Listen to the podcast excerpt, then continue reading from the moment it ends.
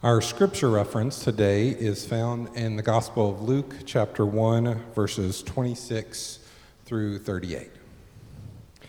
In the sixth month of Elizabeth's pregnancy, God sent the angel Gabriel to Nazareth, a town in Galilee, to a virgin pledged to be married to a man named Joseph, a descendant of David.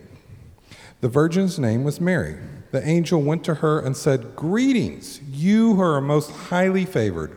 The Lord is with you. Mary was greatly troubled at his words and wondered what greatly troubled at his kind of greeting this might be. But the angel said to her, Do not be afraid, Mary. You have found favor. You will conceive and give birth to a son, and you are to call him Jesus. He will be great, and he will be called the Son of the Most High. The Lord will give you him the throne of his father David and he will reign over Jacob's descendants forever. His kingdom will never end. How will this be? Mary asked the angel, since I am a virgin. The angel answered, The Holy Spirit will come on you, and the power of the Most High will overshadow you. So the Holy One to be born will be called the Son of God. Even Elizabeth, your relation, is going to have a child in her old age, and she who was said to be unable to conceive is in her sixth month, for no word from God will ever fail. I am the Lord's servant, Mary answered. May your words to me be fulfilled. Then the angel left her. This is the word of God for the people of God. Thanks be to God. So, one of the things that I've enjoyed doing these past couple of weeks is just learning some of the backstory about the Grinch. Uh, one of the stories that entertained me this week so, Dr. Seuss, again, that is his pen name, Theodore Geisel, I think, or something like that was his real name. Uh, he would often receive fan mail from all sorts of people who loved his stories, not just the Grinch, but Cat in the Hat, Redfish, Bluefish, all of those things. One letter in particular came from two little boys named David and Bob Grinch in Ridgefield, New Jersey. They were asking if Dr. Seuss might reconsider the Grinch's name. It seemed that their friends were teasing them back home. Well, as we know, Dr. Seuss uh, declined to change his name, but here's the line in the return letter because Dr. Seuss took the time to reply. I disagree with your friends who harass you, Dr. Seuss says. Can't they understand that the Grinch in my story is the hero of Christmas? Sure, he starts out as a villain, but it's not how you start out that counts. It's what you are at the finish. You know, until reading this quote, it really hadn't occurred to me that when we speak of a person being a quote unquote Grinch, it's a bad connotation, right? And yet, the reason I believe that we love the story and that it endures is because the Grinch doesn't stay the Grinch in the way in which we understand the term. The Grinch somehow becomes someone new. And so, this famous line, we've got it in the foyer. Uh, you heard it read a little bit ago. The Grinch, with his Grinch feet ice cold in the snow, stood puzzling and puzzling. How could it be so? It came without ribbons, it came without tags, it came without packages, boxes, or bags. And he puzzled and puzzled till his puzzler was sore. Then the Grinch thought of something he hadn't before. What if Christmas he thought, doesn't come from a store? What if Christmas, perhaps, means a little bit more? Uh, as we mentioned a couple of weeks ago, Dr. Seuss was a Christian, and there are strong allegory here. For Seuss's audience, he was attempting not to make it explicitly religious.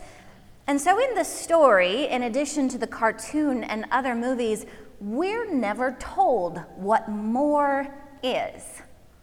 We're told very clearly that it isn't packages, it isn't ribbons, it isn't gratuitous feasting and self indulgence, but it's left to us the reader or the viewer to decide what is Christmas?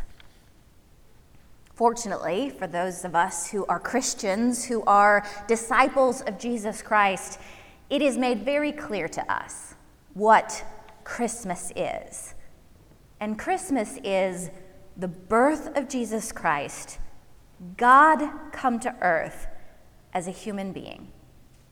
You heard read earlier this passage. Mary is our focus for our Advent wreath. Uh, Mary's experience with the angel Gabriel is our scripture reference today. And here's what the angel says to her about what Christmas is going to mean. Of course, the word Christmas isn't even in her mind, right? But Gabriel's telling her this is what is about to happen to you. This will be the singular event of your life and it's why we all celebrate together on December 25th. He says, Greetings to you who are highly favored, the Lord is with you. He goes on to say, Do not be afraid, Mary. You have found favor with God. You will conceive and give birth to a son, and you are to call him Jesus. He will be great, and he will be called Son of the Most High. The Lord God will give him the throne of his father David and he will reign over, over Jacob's descendants forever. His kingdom will never end. Now, uh, this passage begins with this line in the sixth month of Elizabeth's pregnancy, which immediately signals to us there's backstory, right? And had we started earlier in the book of Luke, we would have learned that this is not Gabriel's first angelic announcement. Apparently, he was, I don't know, taking a sideshow tour, right? Just running around to women, telling them, this is a joke, right? Just to Elizabeth and Mary. Gabriel has come to Elizabeth or rather, excuse me, to Zechariah. Uh, Elizabeth being a relative of Mary's and says, You are going to have a son, which is extraordinary because both of them are too old to be having children. Zechariah, who's also a priest, uh, receives this, this heavenly, this angelic visitation while he is performing his priestly duties. And I guess because he's he understands the logic or lack of logic of this. He asks the angel for a sign. How can I be sure this is true? It, it reminds me of that old, um, probably irreverent uh, comedic, comedy show, Here's Your Sign, right? And I'm an angel standing here, Gabriel says, Here's your sign. If you need a sign, you're not going to get to speak for the duration of the pregnancy. But when Zechariah's, Zechariah's mouth is finally opened, oh, does he have some words to say? Luke 1, again, later in this chapter, records some of, well, it records what he says. I'm going to read some of what Zechariah says. Zechariah, beginning in verse 68, says, Praise to the Lord, the God of Israel, because he has come to his people some key phrases I want us to notice in this concept of what is Christmas. He has come to his people and redeemed them. He has raised up a horn of salvation for us in the house of his servant David. He goes on to say more things about God and God's covenant. Speaking to John, the baby which has now been born, he says, You, my child, will be called a prophet for you will go on before the Lord to prepare a way. And this is what he says about that way to give people the knowledge of salvation through the forgiveness of their sins because of the tender mercy of God, by which the rising sun will come to us from heaven to shine on those living in darkness and in the shadow of death, to guide our feet into the path of peace this Christmas season, or Advent season rather, a couple of years, I don't know, how many years has it been since you um, did the Advent blocks, Miss Jamie? Two years. So the Nowells are totally on the cutting edge, and we finally broke open our box this season. Uh huh. Two years ago, Miss Jamie uh, offered to those of us who were interested to order these little Advent blocks, and you read through a series of readings, and it's to help children understand the meaning of Christmas. We broke ours out this year. And the thing that has been fascinating to me about it is that, and, and this is a good thing, I think, the way in which we're structuring it. We're 11 days in because we haven't read today's yet, uh, December the 12th. And I'm not sure that it's mentioned Jesus yet. What it's doing is walking us through the Old Testament and the stories of God's people and how badly they longed for the presence of God. It is Advent in its truest sense that, that preparing for the coming of the Lord. And the thing that I've been struck by, I guess, is this sense of longing. It begins in the Garden of Eden where, where all is well, right? Adam and Eve are with God, and it is good. And then very quickly, things unravel. There's, there's this line that is repeated at the end of every um, reading. It says, God couldn't remain because sin drove him away. The sin drove God away, or perhaps you might say Adam and Eve had to leave. So they began to hope and pray, God, will you come back to stay? Each of these stories, uh, the Battle of Jericho and Hagar and uh, King David, and I'm trying to remember, was last night David or did we read something else? I'm not sure. Each of these, God is very present for the people. God never left them. And yet things were still just not the same. God was their God and God was faithful, but there was this brokenness, I guess, for lack of a better word. People longed for those days when God and humans were together and it was good. I can't wait till we get to December the 25th. If I already feel it this much on December the 12th, how much more will the sense of longing be? And the joy of that fulfillment. This is what Christmas means. Miss Jamie read John 1:14 earlier in the service. As you all know, because I do it every year, my favorite translation is from the message that the word became flesh and blood and moved into the neighborhood. It's so profoundly personal intimate. And back to that concept of the Garden of Eden, uh, if I were the authors of this children's block series, I might, I might turn the phrase slightly. It's turn the phrase slightly. It says that our sin drove God away, but what really happened is that we got pushed away. Longer could be in the presence of a holy God, we had to leave God's presence. And so, what happened when we had to leave? In Jesus, God came to us. We couldn't get back in the presence of the Holy of Holies. And so, God became flesh and blood and moved into our neighborhood. But wait there's more. I want to return to the Grinch. The Grinch in this make believe storyline, which again has these theological allusions, isn't just greedy. Do you notice he's not keeping the presents for himself? He doesn't take the who hash or the roast beast. He doesn't take all the presents. He doesn't trim his own tree. He wants to push all of that over the edge, not because he has need or desire, but because of the pleasure of being mean. You see, Dr. Seuss in the beginning of the story says no one knows exactly why he's, he hates Christmas, but he conjectures it's that his heart is too small. There's something not quite alive about the Grinch, something not whole, something that isn't as all is intended to be. And so the Grinch is driven by, again, not the desire for more for himself, but the desire for less for others.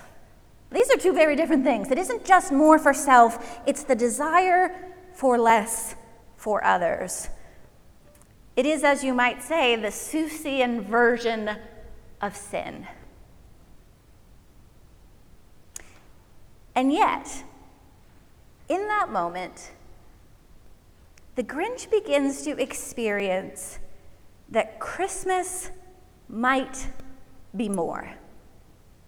Uh, Seuss doesn't necessarily get into the incarnation, maybe a little bit next week when everyone is together and feasting around the table. But what Dr. Seuss does do in this moment, just after the clip that we saw, is that he highlights the ability for us to become more. And not just more, but real. Makes me think about Pinocchio being a real live boy. Did you notice in the cartoon, um, in the book, the Grinch's eyes are red. In the cartoon, they're yellow. But in that moment, do you notice that his eyes turn blue? It's, again, he's a Grinch and it's a Seussian character, but it's almost as if he becomes more human. The thing about Jesus and God coming to us is, first of all, a miracle because God even took the time to enter our storyline. But there's more. In Jesus, somehow, and you have to keep reading the gospel to learn more, and you have to ultimately accept Him as your Lord and Savior to experience that more. There is a way in which we can become fully human and fully alive. Jesus didn't come to make us less than we were intended to be. Jesus came to help us to be exactly who we were intended to be. And through God's grace in Jesus Christ, we are offered this opportunity again to become fully alive. This more of Christmas. In this moment, and moment is an exaggeration, he spends three minutes standing, or not minutes, excuse me, three hours in the snow, having to decide now that he knows what will he choose? Will he choose continue being a man whose heart is too small and whose pleasure is in less for others? Or will he let the more of Christmas? And again, Seuss doesn't articulate what that more is. For us, we know that more is Jesus. Will he let that more come inside him and literally change his self, his life, and help him to be more? The reason we like the story is the Grinch chooses not to be the Grinch, as we use the term. The Grinch chooses the gift of more. Mary makes that choice. Mary makes that choice. When the angel Gabriel comes and says to her, Have I got an opportunity for you? Hours in the snow, but there had to have been a moment where she had to choose Will I choose the more of the gospel? Joseph is faced with the same choice. We don't read his story in today's reading.